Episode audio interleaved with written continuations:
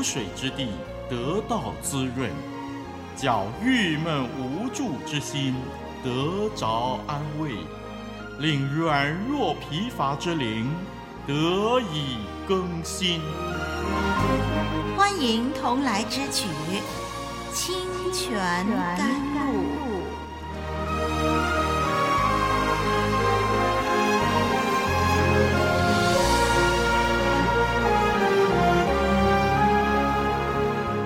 好，听众朋友，欢迎上网收听《活水之声》的节目，我是林丽文。上一集我们从创世纪第九章第一节研究到第七节，今天丽文想再补充第五节到第七节的经文。第五节，神说：“流你们血、害你们命的，无论是兽是人，我必讨他的罪。”就是像个人的弟兄也是如此。原文圣经希伯来文很清楚地表达每一个人、每一只动物。NIV 英文圣经翻译成 “from every animal and from each man”，还有 “his fellow man”。这样的翻译似乎强调神对于每一个流血的个案。都会个别追讨。人可以流动物的血以取得食物，但是流了人的血就要遭到报复，而神就是这位报复者。流了人的血会污染大地，只有透过凶手的死亡或借着代赎才得到补偿。在创世纪第九章。第六节说：“凡流人血的，他的血也必被人所流。”我们看见预谋杀人的人要被治死，施行报复是社会的责任，不是个人的事情。从这个时刻开始，社会立在一个更稳固的道德基础上了。好，我们看见这些的经文语气很坚定。神对流人血的事情严厉的禁止。第六节说明理由说，因为神造人是照自己的形象造的。既然人有神的形象，所以人就必须被尊重。人与人之间要彼此尊重，也就是等于尊重神。所以杀人是被禁止的。第七节，神重申要挪亚生养众多，在地上昌盛繁茂。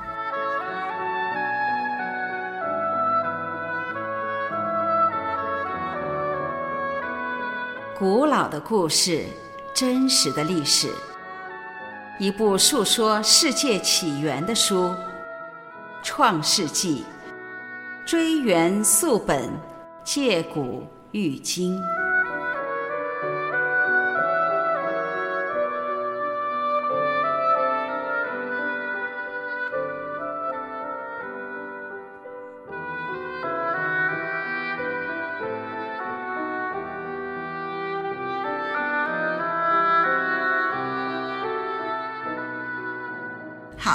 我们接下来读《创世纪》第九章第八到十七节。让我们先把经文念一遍，《创世纪》第九章第八到十七节。神晓諭挪亚和他儿子说：“我与你们和你们的后裔立约，并与你们这里的一切活物，就是飞鸟、牲畜、走兽。”凡从方舟里出来的活物立约，我与你们立约：凡有血肉的，不再被洪水灭绝，也不再有洪水毁坏地了。神说：“我与你们，并你们这里的各样活物所立的永约是有记号的。我把红放在云彩中，这就可做我与地立约的记号了。”我使云彩盖地的时候，必有虹现在云彩中，我便纪念我与你们和各样有血肉的活物所立的约，水就再不泛滥毁坏一切有血肉的物了。虹必现在云彩中，我看见就要纪念我与地上各样有血肉的活物所立的永约。神对挪亚说：“这就是我与地上一切有血肉之物立约的记号了。”这段经文记载了一个无条件的合约。神给挪亚和所有生物一个应许，他不再用洪水来毁灭所有的活物。这个应许其实，在创世纪第八章二十一节，挪亚献祭的时候已经提过了。但是现在呢，神在强调这一点。不但如此，神还用一个记号来不断地提醒人类。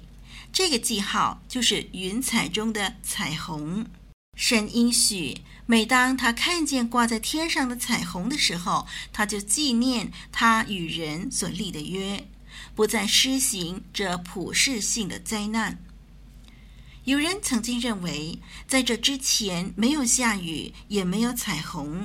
洪水来临是第一场的雨，洪水过后立约的时候才有彩虹。可是，另外有人认为，在洪水以前早已经有下雨，也有彩虹，因为彩虹是由光经过折射而形成，就算在雾当中也可以有彩虹的。只不过，如今神指定那早已经存在的彩虹作为他立约的记号。那么，到底是哪一种说法才是正确呢？其实这两种说法都不影响神立约的目的和本质，所以我们在这里就暂时不做深入的研究了。让我们来研究神所立的这个约吧。我们来看第八到第十节，第八到第十节这里说到“我与你们等等等等的人，还有就是动物等等，呃，与你们立约。”在这几节经文里头，我们看见神不单是与挪亚和他儿子立约，也与挪亚的后裔，并且凡从方舟里出来的活物立约。神运用他的主权跟这一切立约，这是神给义人挪亚一种仁慈的奖赏。挪亚如今成为人类新的祖先，神不再毁灭人和地球，直到他创造的目的完成为止。这是因为神为了保存人类而单方面负起全责，好让地球和它的生态系统可以保存下来。当神创造万物的时候，曾经赐福给大地和一切的活物，所以现在神用彩虹来立约，以便确认神与大地一切的活物当时的关系。我们如果还记得创世纪第六章第十八节那里也提到立约。哎，那个创世纪六章十八节说：“我却要与你立约，你同你的妻与儿子儿妇都要进入方舟。”那么，这个六章十八节这一节是神只是跟挪亚立约。那么现在我们看的第九章的第八节到第十节这里呢，是普遍的恩典里头啊，盟约延伸到。这个挪亚的后人以及所有的活物了。所谓约，基本的意思就是神给予保证，他必成就他所答应的事，这就是约。基于呃神他的信实，神他保证他必成就他所答应的事，所以他与人立约。听众朋友。神愿意跟人立约，这是何等奇妙的事！天地的主大可不必理会我们这些渺小如灰尘的人，他没有欠我们什么，他不必承诺什么，但是他却这样做了。如果说神不守诺言，那又如何呢？他是创造主，我们是被造的，我们没有任何资格要神向我们负责，但是神却这样做了。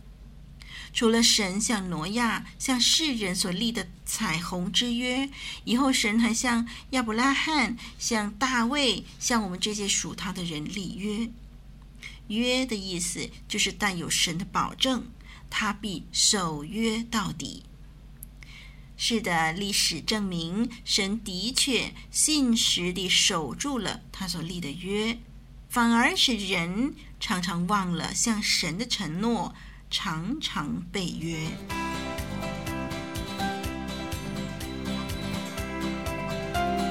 您正在收听的节目是由活水之声录音室所提供的，我们的网址是 www.dot.livingwaterstudio.dot.net。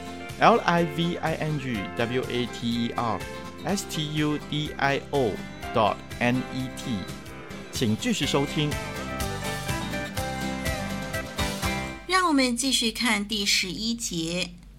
第十一节是耶和华神与挪亚所立之约的总结，这里是一个永远的约。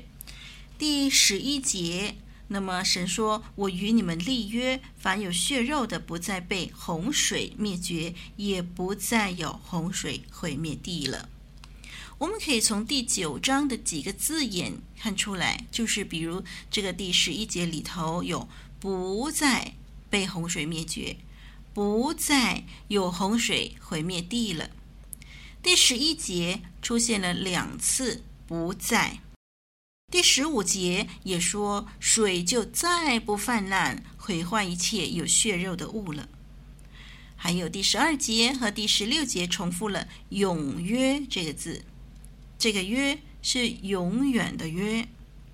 神这样宝贵的应许，必定带给挪亚极大的安慰。我们来看第十二节，第十二节神说，这个永约啊是有记号的。一般上呢，双方订立盟约的时候，都会用一些现存可见的标志作为证据，以保证双方的信用，以便提醒立约者对约的承诺。刚刚我们说过，神大可不必在意我们这些受造物，他守不守约，我们都无可奈何，我们也没有资格要求神给我们什么。但是神如今不但守约，他还给我们立约的记号加以保证。他用这个记号，就是看得见的标志，来提醒信心软弱的人，知道神所立的那看不见的约。除了彩虹之约，还有亚伯拉罕之约，那是用割礼作为记号的。安息日是以色列人在西乃所立之约的证据。还有主耶稣跟信靠他的人所立的新约，就是杯。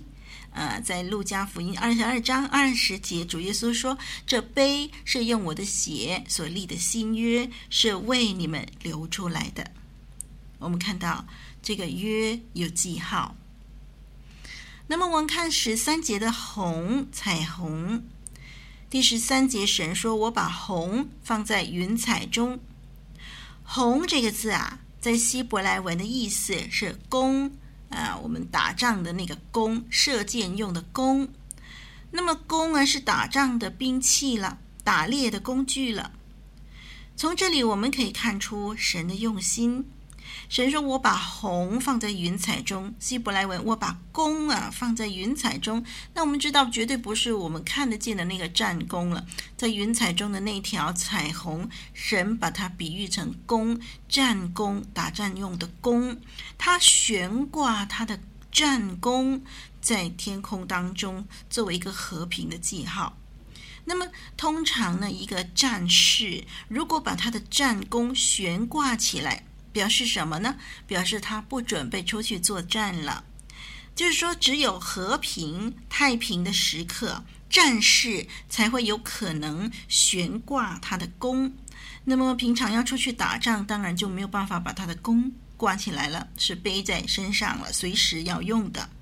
现在神用彩虹作为立约的记号，以战功这个字来表达彩虹。那我们就可以想象了，这样的一个弓啊，松弛的弓哈、没有没有加上箭，没有拉满弓啊，是松弛的，就是这个呃一个一个不准备打仗的一个情况。这个松弛的弓从地上伸展到天上，从地平线的呃某一端伸展到另外一端，形成一个拥抱万有的记号。哇，这个显示神恩典话语的信实。